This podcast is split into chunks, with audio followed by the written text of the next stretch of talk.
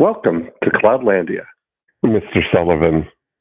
Yes, yes, we're we're almost through with another year. I know, isn't that amazing? Yeah, yeah. This year, Dan, seemed like it really went fast. I mean, um, lightning fast. Yeah, I've been noticing. Well, it's it's a great topic to talk about because I think that time is unique for each individual. Yeah, more and more, I get a feeling that the way that people think about time, how they structure time, you know, how they look at time in the past, how they look at time in the future. More, more and more, I, I'm beginning to believe that everybody's time system is uniquely constructed. Yeah. I think you're right in that I look at it, I think it's definitely looking back with not much variation in. I've heard that once that why we have such great recollection of like earlier times in our life because we, you know, when you're experiencing things new for the first time, they create mm-hmm. peaks and valleys in your if you're thinking about it as looking at a sound wave that recording of your you know seismic activity in the new mm-hmm. experiences category and what mm-hmm. i heard was that as you get when you're looking back on the landscape you know you're looking for to compare those differences, those peaks and things are all the experiences that you've had, but it reads routine as one thing. So there's no, it's just smooth all the way back to the last novelty that had in mm. there. So more than ever, my routine this year was even more, you know, cemented than my year before. So the you know the number of um, locations and the number of very variable input was very low.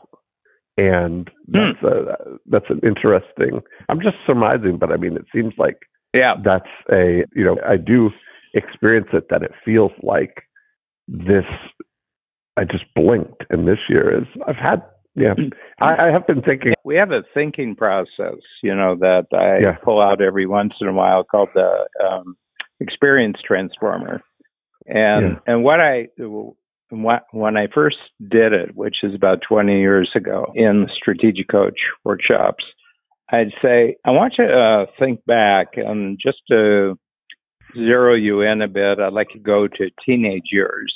And mm-hmm. I'd like you to pick an experience from your teenage years, any area of your life, that when you think about it, it still irks you.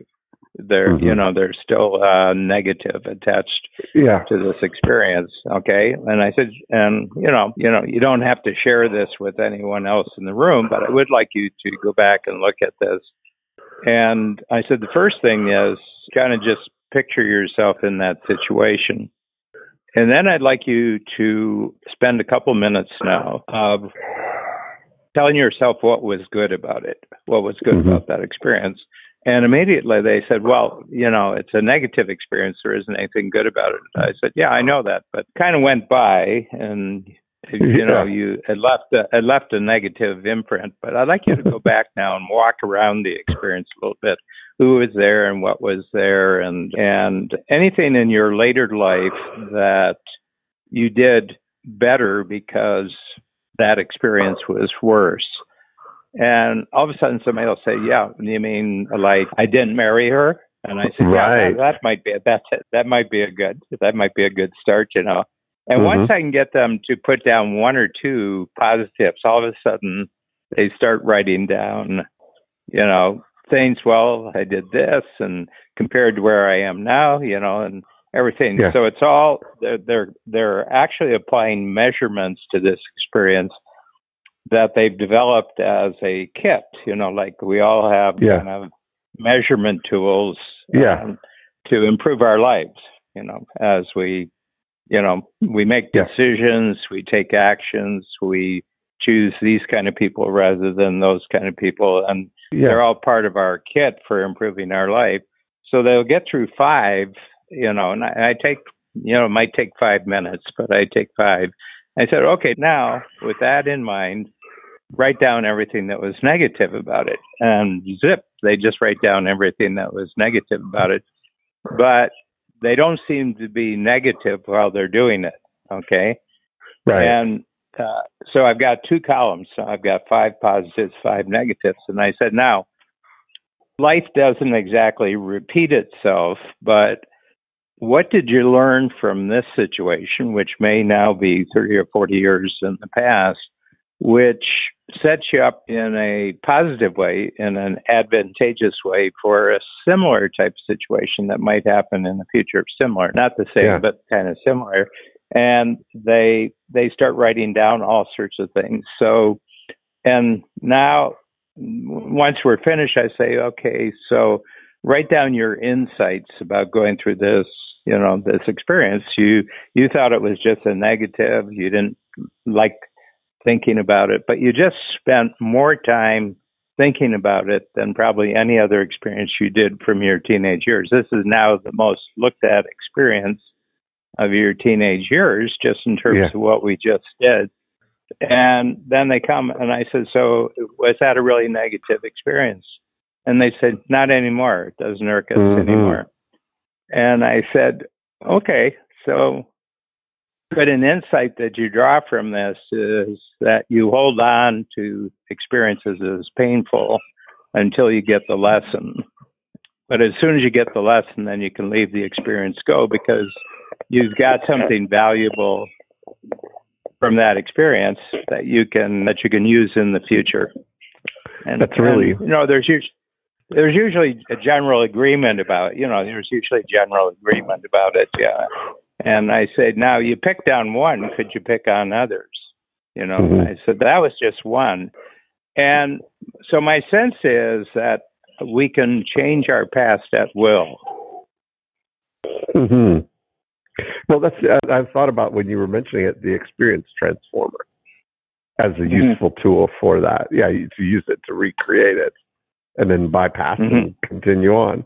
That's a really because in Mhm. your memory, if you've got the insight from it, that's the most important. That's the most important thing, even if you didn't get it at the time. I heard uh, Yeah. Jerry Seinfeld said one time that pain is just information entering your body very quickly. New information to Mhm. you that you didn't know. that you you weren't stubbed your- prepared you, you weren't That you weren't prepared for. You didn't know. You didn't. When Yeah. you stubbed your toe, you just got some serious information there that you didn't know that Yeah. that that was there, yeah and now you know. Oh, Yeah. Yeah. Toes are especially a good place to remember bad experiences. yes, exactly. That's funny. yeah. I mean, we were at a hotel once that had these big solid four corner four corner kind Oh, of man. uh, posts, you know? Mm-hmm. And I got up in the night and I took a shortcut and I just slammed my toes, big toes, in, into it, and you know, and it just hurt so much. But I didn't wake, I didn't want to wake up Bab, so I just went in the bathroom and you know held my hand to my mouth. So I didn't Oh. make any any noise. I said, "Oh God, it must have taken me five or ten minutes to." You know, Yeah. to get past the Every- pain part of it. Right. And, exactly. uh, and we were at that hotel for about five days, and I get up in the middle of the night, and I remember make a big circle. You know, exactly. now you've got the insight. That's Yeah, the thing. yeah, yeah. But uh, stubbing your toe really, stubbing your toe really seems to uh, be one of the best teachers for future behavior. Oh, that's so funny. Yeah, this whole Homer McDonald, when we were doing Stop Your Divorce, he used to talk about that, about doing, you know, thinking back on, you know, that you'd been you've been in a relationship before and you had felt like Mhm. this for someone else, and said, Are, "Aren't you glad that you don't love them anymore?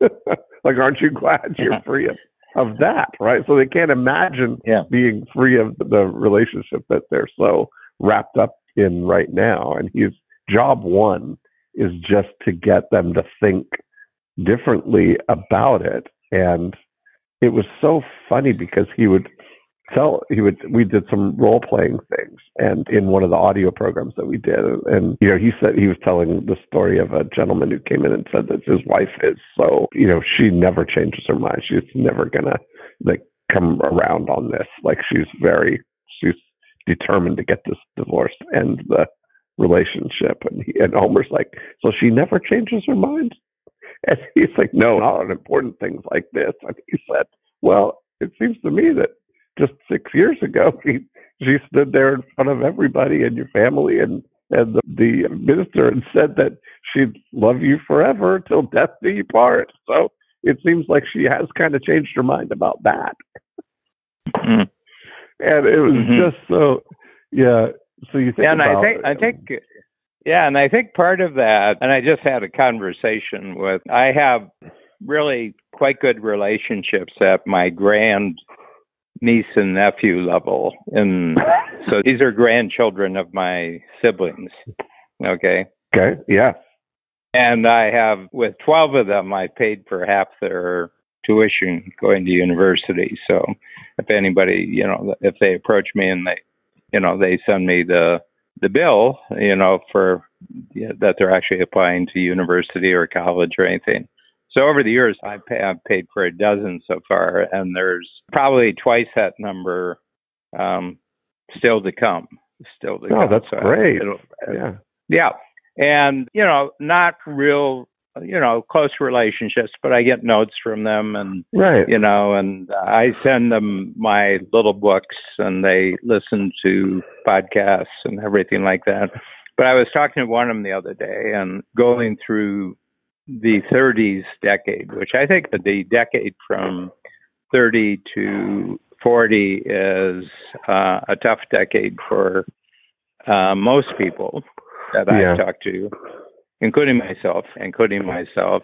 And it's when you decide whether you're just going to be a carbon copy of where you came from or you're actually going to strike out and explore new territory. You're going to be a different person than could be accounted for by your, you know, your childhood and your 20 year old thing. Oh, I just got, I, understood. Uh, I was thinking you were saying the decade between 1930 and 1940, but you're saying the decade. No, no, for anybody, in every anybody. person's life, yeah, any yeah. person's life between their 30s yeah. and 40s. Yeah. And part of the reason is that whether you know it or not, society actually invests a lot in young people. It, mm-hmm. may be impersonal. It may be impersonal. You know, it's just general right. things that are available for you. And you know, and you know, adults do the adults. Your parents, if they're not mean people, and your teachers, if they're somewhat competent, and you know, and early employers, they kind of invest in that.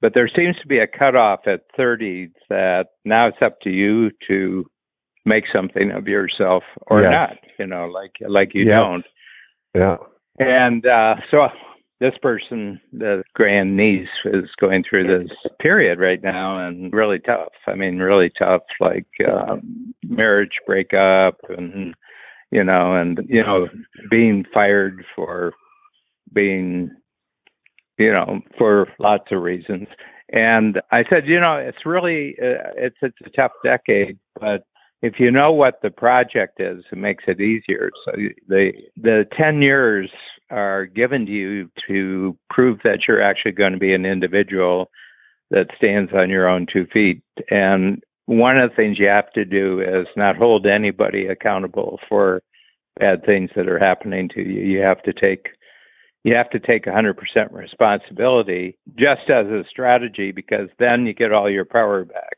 You get all your power back. If you're mm. not holding other people accountable for what's mm. happening to you, then you don't have to convince them to fess up. You know, they don't have to they don't have to acknowledge what they did and everything. You're just letting everybody free and you get all the experience for yourself and then you can do what you want with the experience. You can mm-hmm. learn whatever lessons you need to work. And it was good. I, I don't know if it made any difference or not, but it was. She needed someone to talk to, and I was on the phone with her for about an hour, you know. And and you know, she said, "I got a lot to think about," and I said, "Yep, we all do." Right, right. yeah, and uh, and thinking is the issue. You know, I mean, thinking is really the issue, and that is that learning that you can think. You know, and therefore anything that other people tell you it's this way, you can think about it and decide for yourself whether it's that way for you. Mm-hmm. Mm-hmm. And so much exposure to thinking now, and so many different ways of thinking.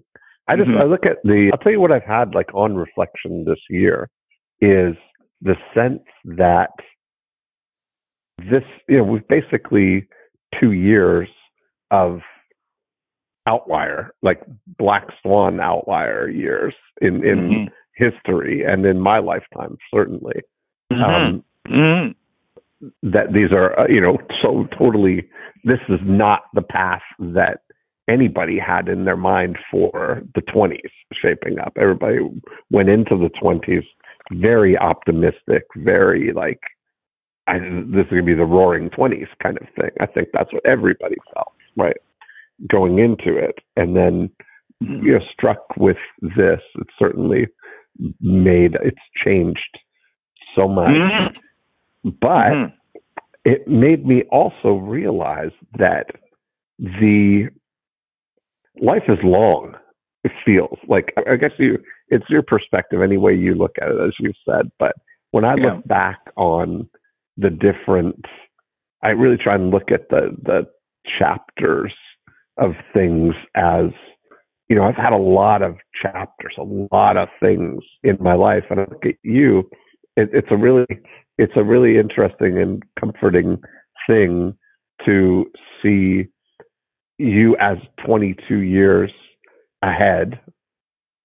And it just struck me when I saw William Shatner going on the the you know the rocket to the to space at 90 years old that that's another mm-hmm. you know outside of that is your perception of what the next 30 year 30 or 40 mm-hmm. years looks like you know mm-hmm. and knowing that we're certainly in a world where anything is anything is is possible now the world's definitely getting more accessible in yeah. Cloudlandia. Well, in the Cloudlandia uh, version. Yeah. Yeah. And one one of the things I don't know if you've thought about this, but we have this sense that the you know the world is very centralized and very unified.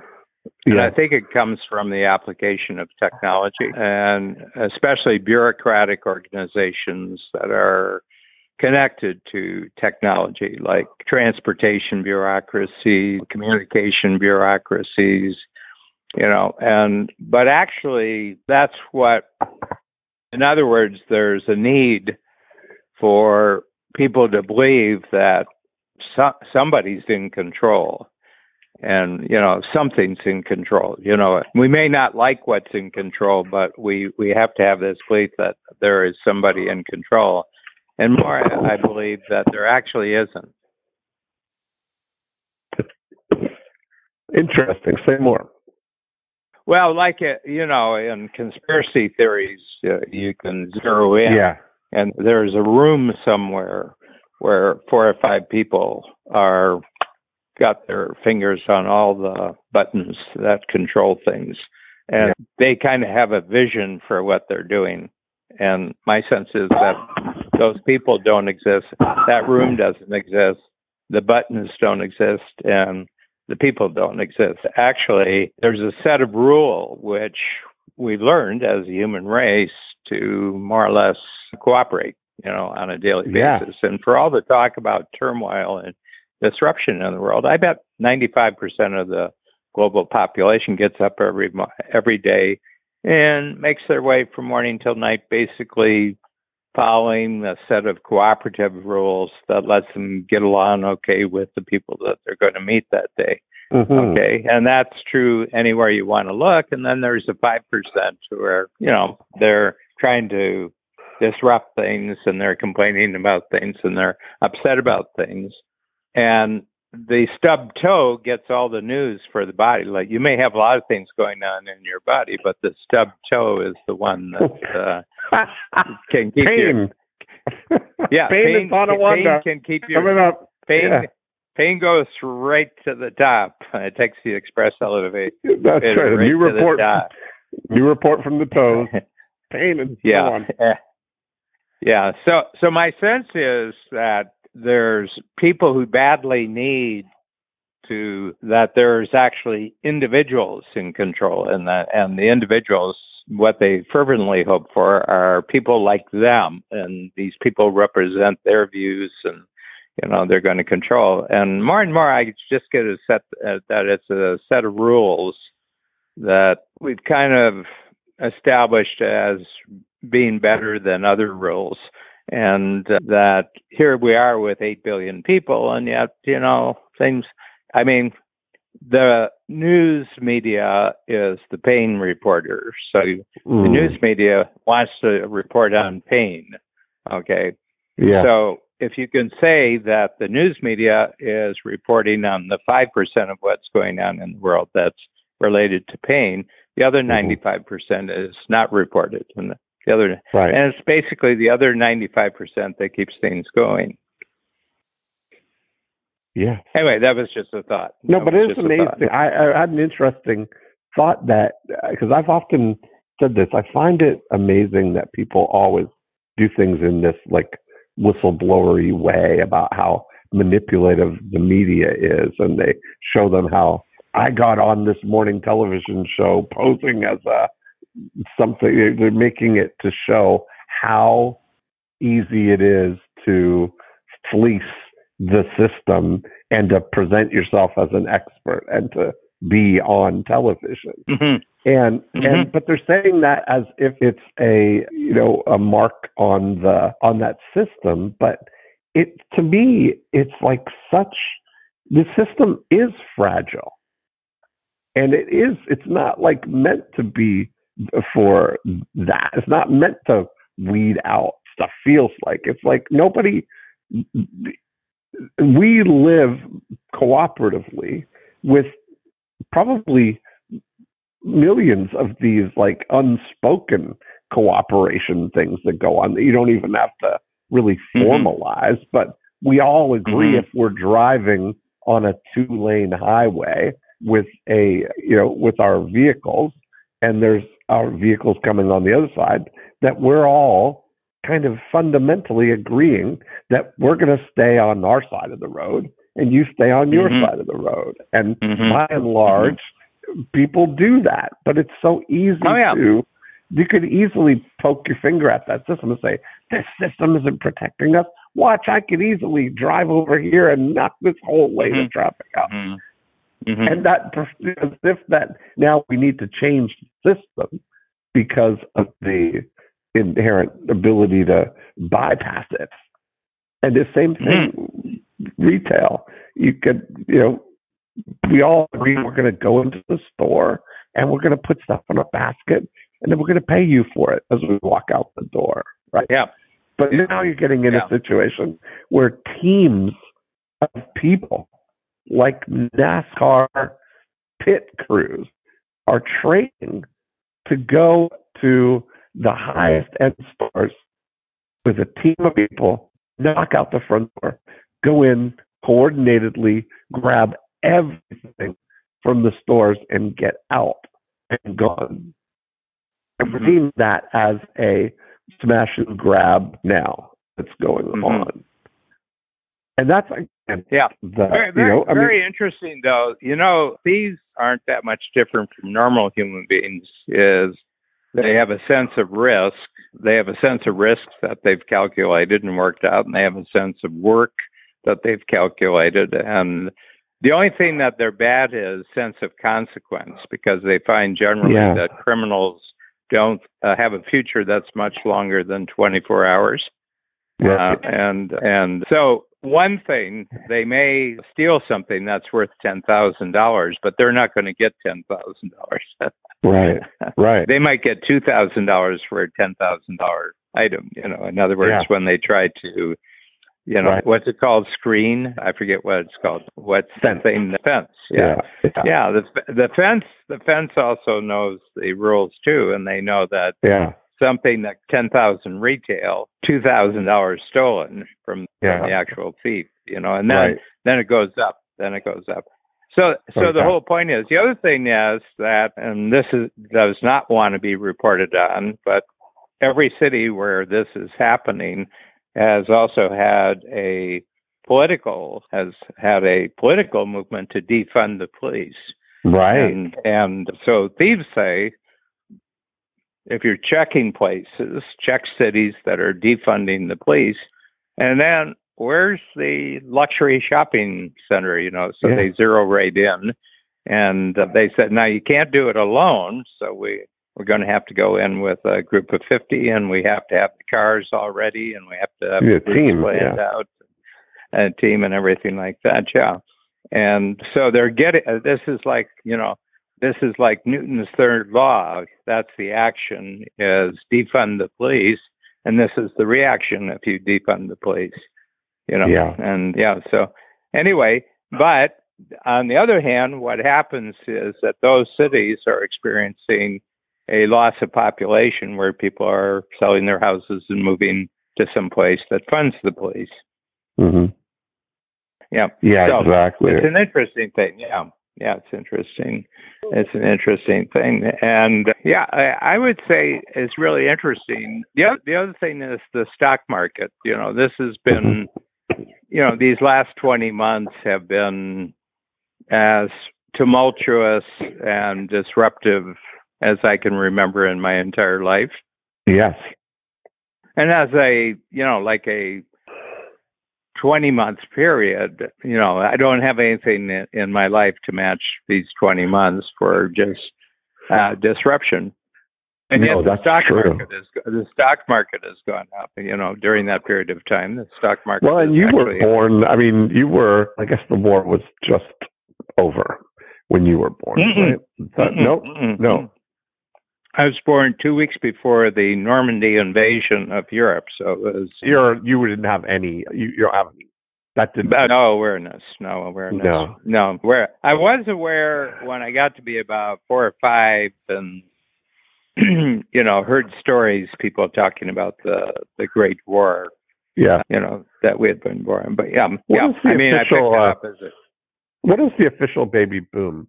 Are you the? Or, or is it 1944? I'm the end of the previous, the end of the previous. You're silent So that's- right? That's yeah. called the silent, the silent. Yeah, so yeah, that was 20, my mom's. 19, 1928 to 46 generally uh, in those years yeah and and also the wealthiest generation and the reason is that enormous opportunity we had because the generation before us was really big and the generation after us was monstrous okay Yeah. so we came along as a smaller generation for a society that had planned and built for a bigger generation. So there was there was every, there was everything available. When we got to school, you got personal attention. When you went into the job market, there was any job you wanted to have, education available. So it's been a pretty easy ride, I would say, for my people in my um, age group. Mhm. It's been pretty easy ride compared to Yeah. Our well, generation yours X. Is, yours is actually right after the boomer, right? Yes, I'm the beginning of the uh, baby boom. So I was Whatever born in it's called. 1960.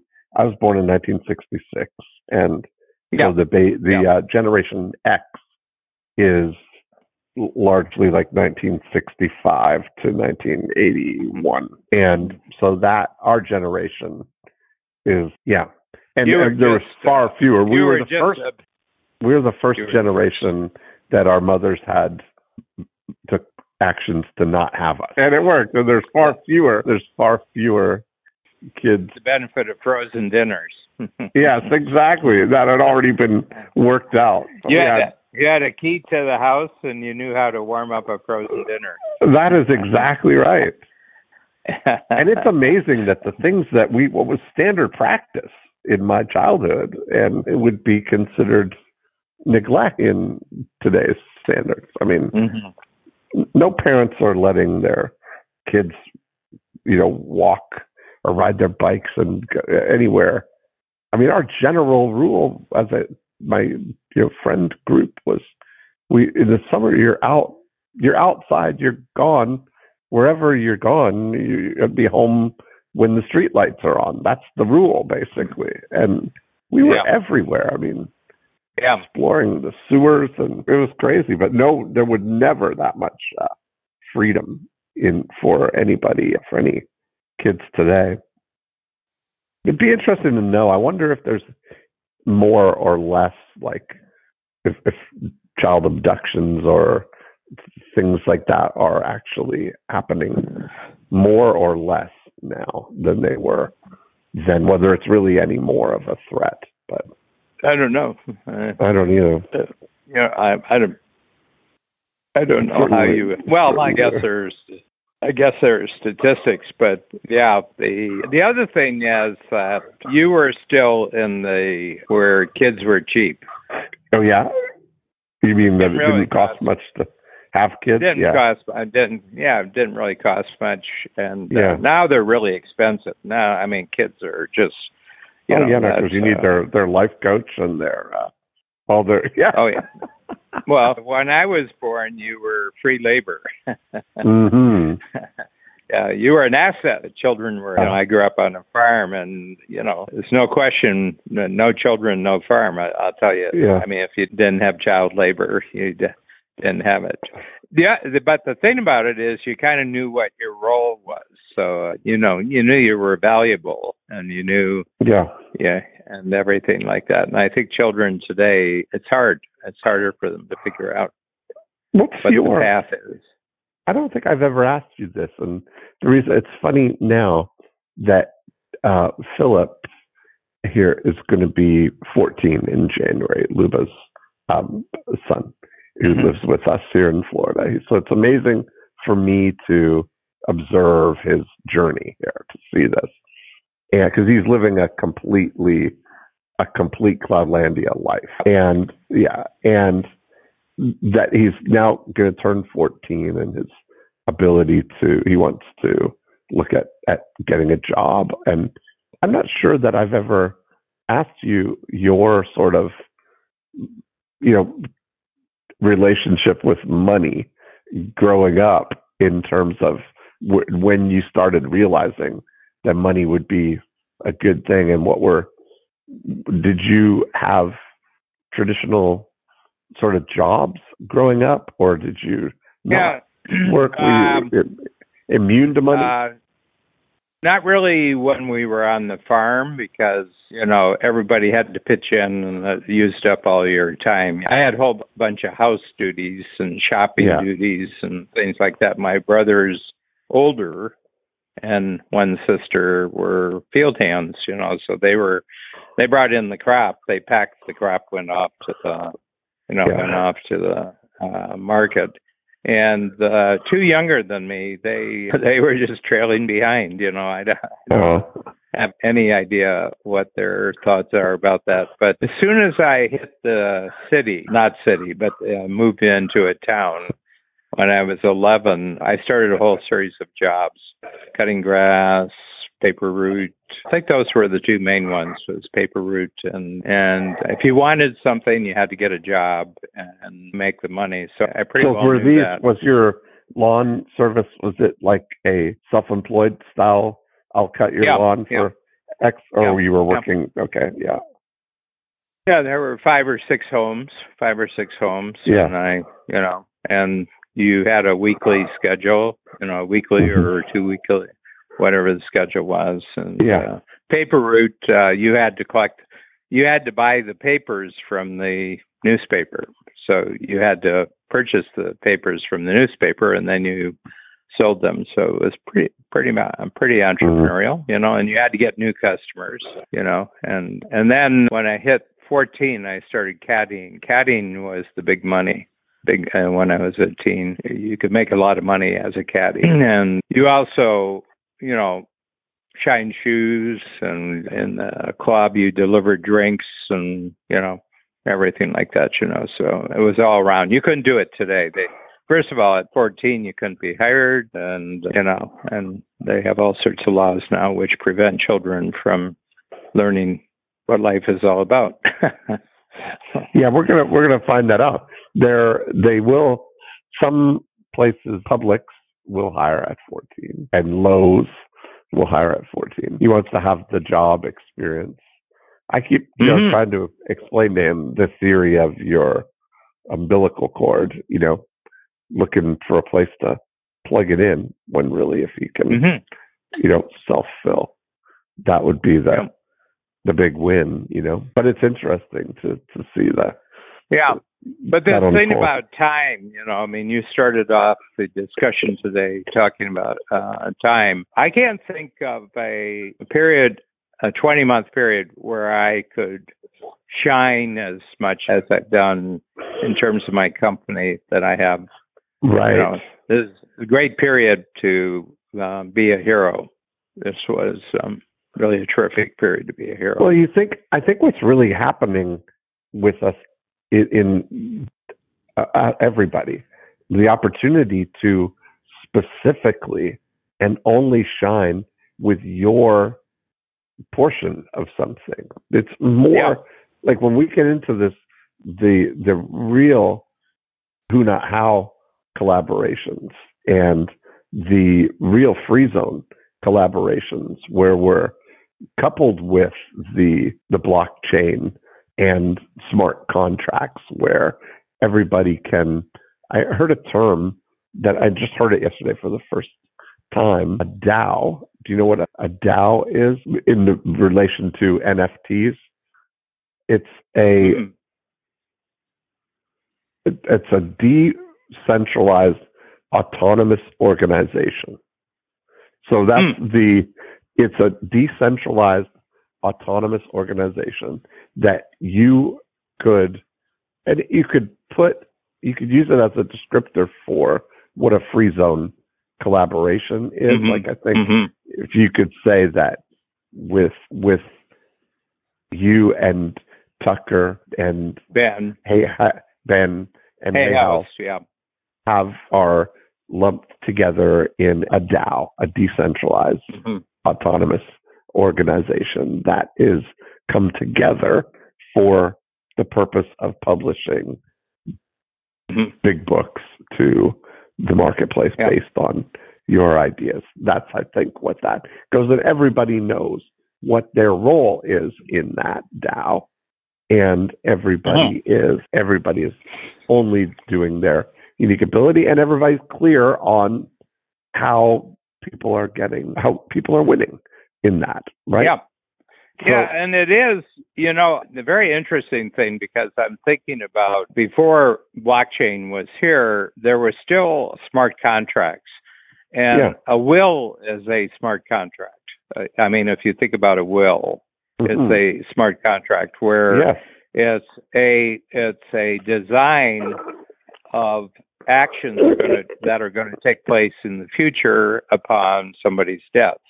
Okay, and the moment the person is dead, if they've done a good job with their will, everything is specified in the will. There's no, you know, it's legally processed. It's got witnesses. The beneficiaries have been clearly identified and you know and it accounts for the whole estate you know everything that the person has that's accounted Yeah. for and and so that's a smart contract so if you think about a will or you think of you know a life insurance policy as a smart Uh-huh. contract Yeah. you know and you know and so i tell people if you want to understand something new it's only valuable if the new thing is doing faster easier and cheaper something that's already been done in an old way Mhm. so just identify the old ways that have been done yeah. yeah. and and what you'll see is that there was a lot of work to putting together a smart contract in the past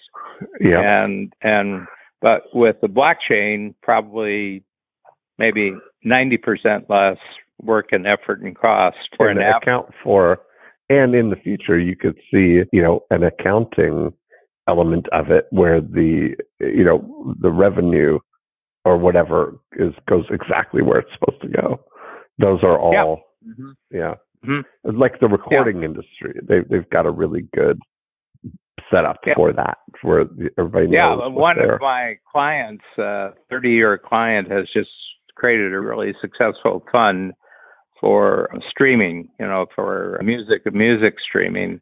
Uh-huh. And you know, they buy part of someone's library, and then that library specified by SON goes into the fund.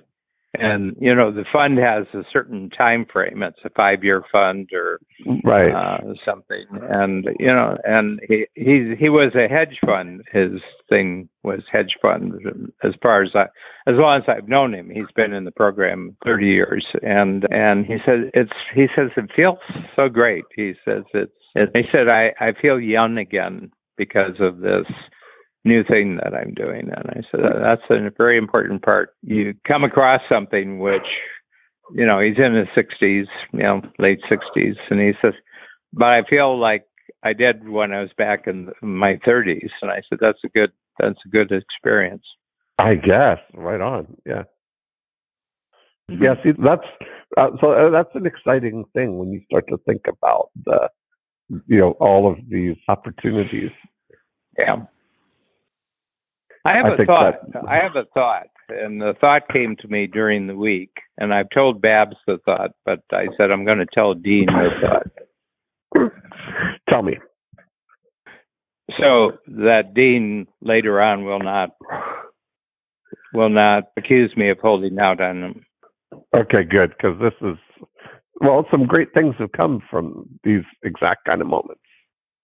Yeah, so the thought is, I've been thinking about the government, you know, the very uneven and from, you know, across the spectrum from really terrible to some more enlightened approaches to them directing their public. So in Florida with your governor compared to some other yeah. states in the United States with their governors, you know, about what we're going to allow people to do and at the same time kind of respond to the health, you know, the health threat, you know. In other words, we've got to we got to balance something. We got an economy yeah, we want to keep the economy open. We want people to sort of go about their business. We want children to go to school and everything like that. And at the same time, there's you know there's a health problem that we have to deal with and i was thinking this thought that i don't think that covid was deliberate i don't i don't really think covid was deliberate in other words i've read all the conspiracy theories about that the chinese did this and i said well it's not provable I said it's not provable. So even if you're on the nose with this, you don't have any information to back you up mm-hmm. you know, for the whether it's right.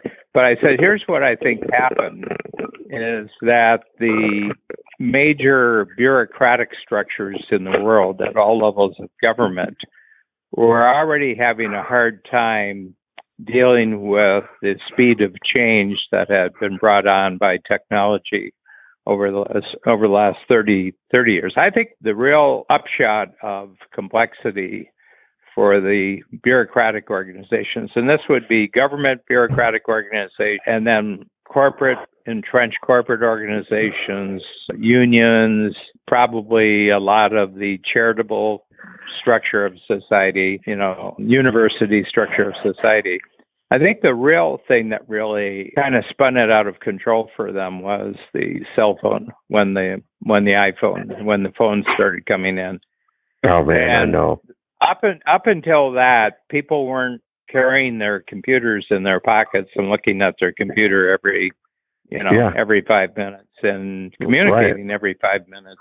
Yeah. Everything. And I think the move over from personal computers to iPhones was a decisive moment and it spread very quickly around the planet. So that about half half of the global population now has got a phone and they're getting up every morning and they're making all sorts of unpredictable arrangements and communicating all sorts of unpredictable stuff that makes it very confusing for large organizations to know what yeah. to do next.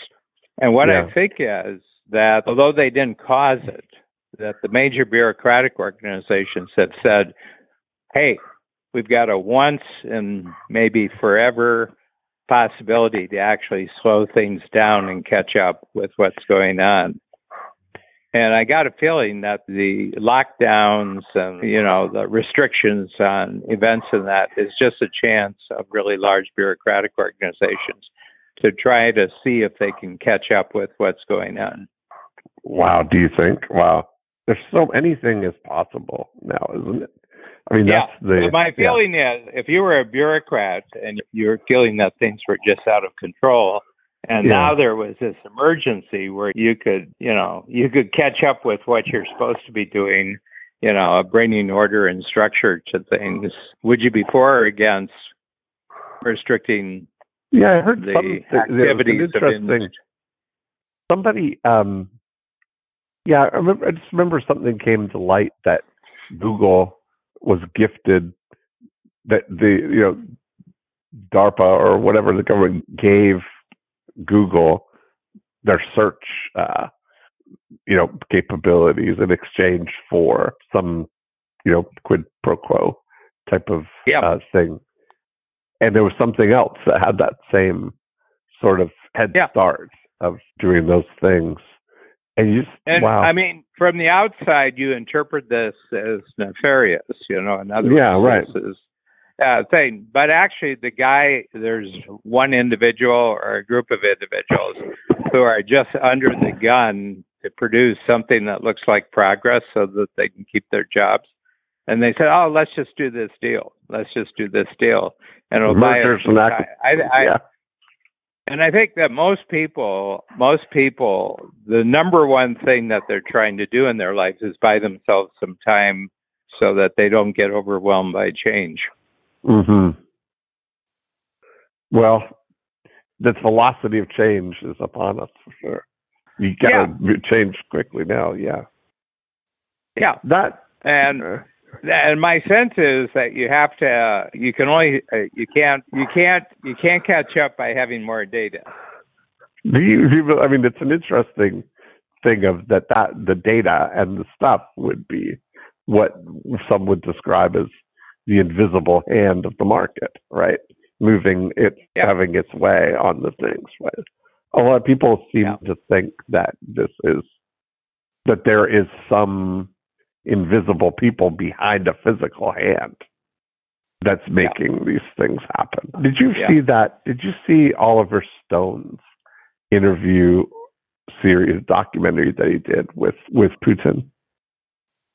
No, no. He interviewed Putin at his at the you know one of his palaces, and it was a very you know thoughtful, like full several hours of of interviewing and uh, things with him. They had some interesting discussions, and this was maybe 2000 before Donald Trump uh, came in, Yeah. I, I believe, Yeah.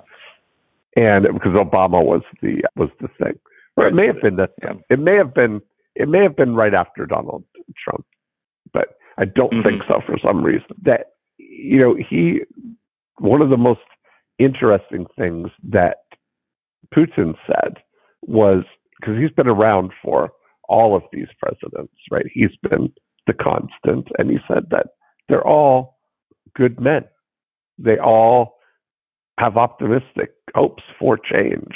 And he talked about Barack uh, specifically that he, he does not doubt that Barack had big hopes for change, as they all do.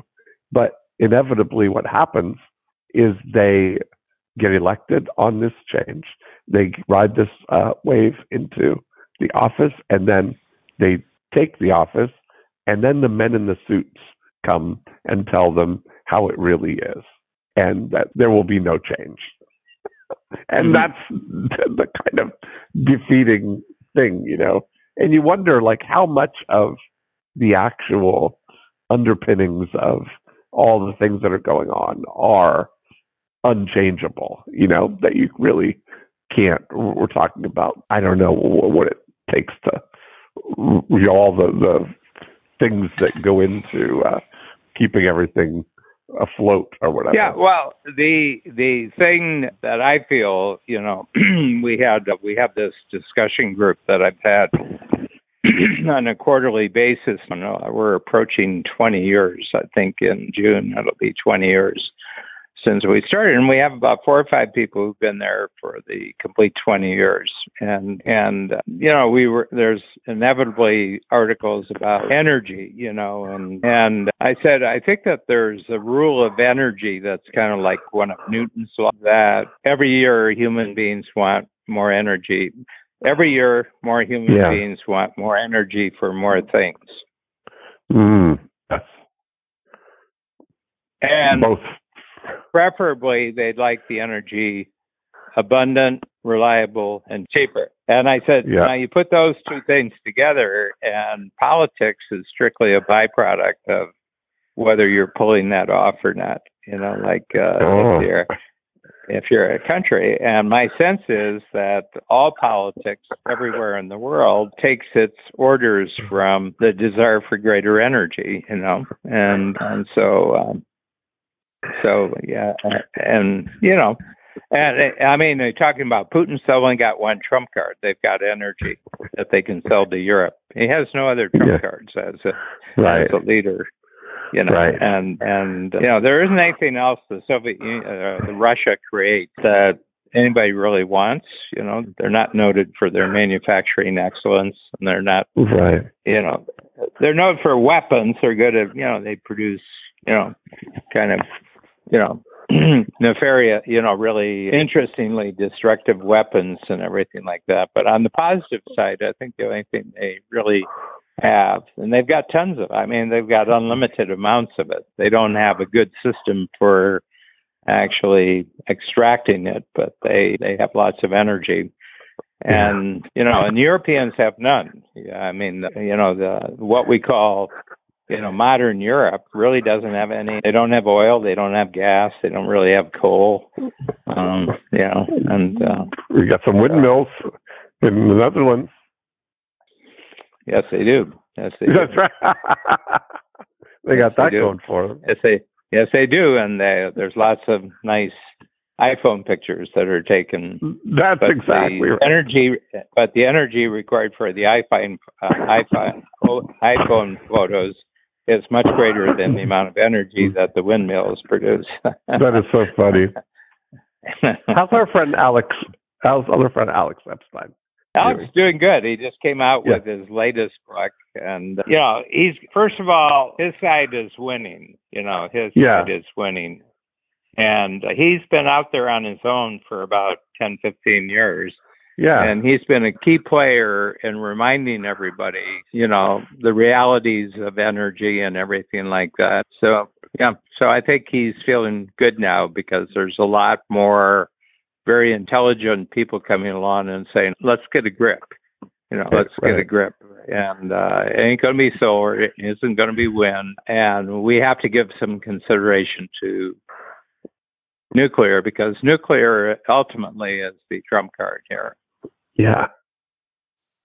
I think you're right. Yeah, it's going to be.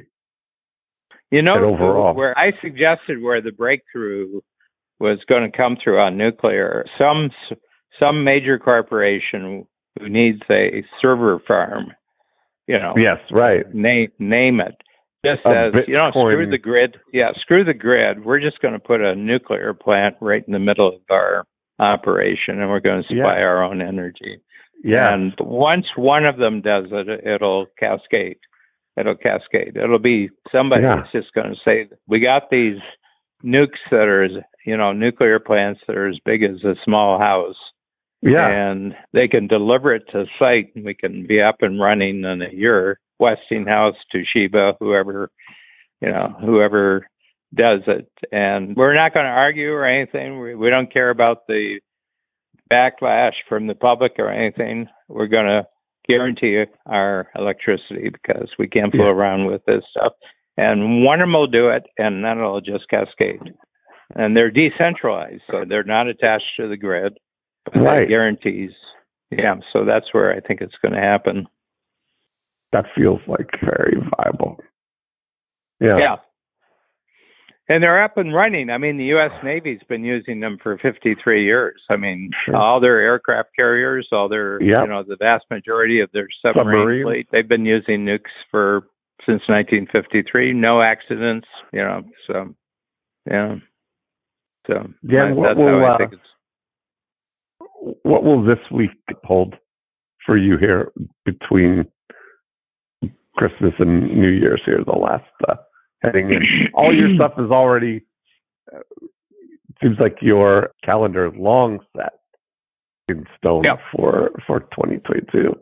You Yeah, so last- I'm getting ready because we are going back to in person in both uh, Chicago and Toronto for January, and so I'm just getting ready for the experience because you can't Right. learn really. I can't really learn too much until I actually have the experience of Right. what kind of adjustments we have to make. Yes. But you know, there seems to be an eagerness on the part of people to come back, and and you know, and I keep my opinions about it very low because I really did love this Zoom period. You know, I really love yeah. the workshops and, and everything like that, but we'll see. And I'm very excited about the new program, you know, that we're starting in May, which is the Lifetime Extender program. So we go full bore for marketing, and I figure it'll three weeks will be pretty well filled up with that one. So that starts That's on awesome. January 7th. That's January awesome. 7th, yeah. I yeah. still, uh, And it's really interesting because people say, now, which experts are we going to bring in to talk to that workshop? And I said, no experts. You're the experts.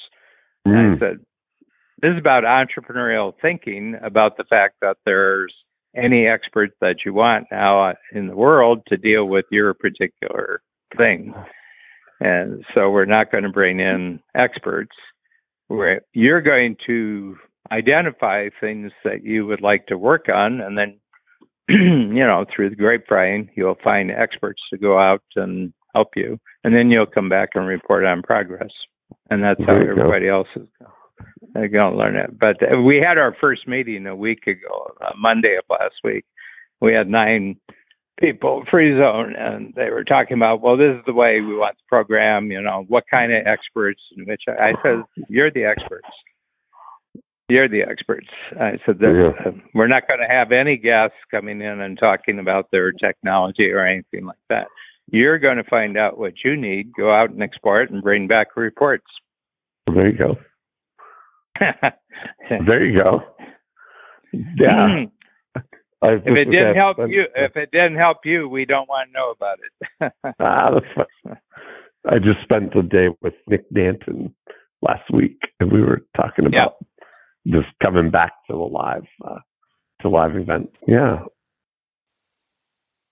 Well, there yeah, we go. I mean, uh, yeah, I mean, you know, there's I don't know how many people in the marketplace who just went through a profoundly positive change, and and they will distance themselves from everyone else simply because of how they performed over the basically the last two years and you know and you're just getting on with it making use of the advantage that got picked up over the last two years so i think there's going to be a great inequality in the marketplace between people who use the two years to best advantage and those Yeah. who re- resisted and wanted to retain as much of their pre-COVID existence as possible. and in the course of resisting, they didn't take advantage. That's it. Yeah. That's it. You, you know, you got to know when the train is leaving. you got to get on it. That's exactly right. yeah. Yeah. you may want the next train, but this is the only train you have. This is the one. Get on this one. At least you'll be Yeah, further ahead. That's yeah, it. yeah. You never know when that next train's going to show up. That's it. All right, Dan. Well, All right. exciting. I will. I'll be here.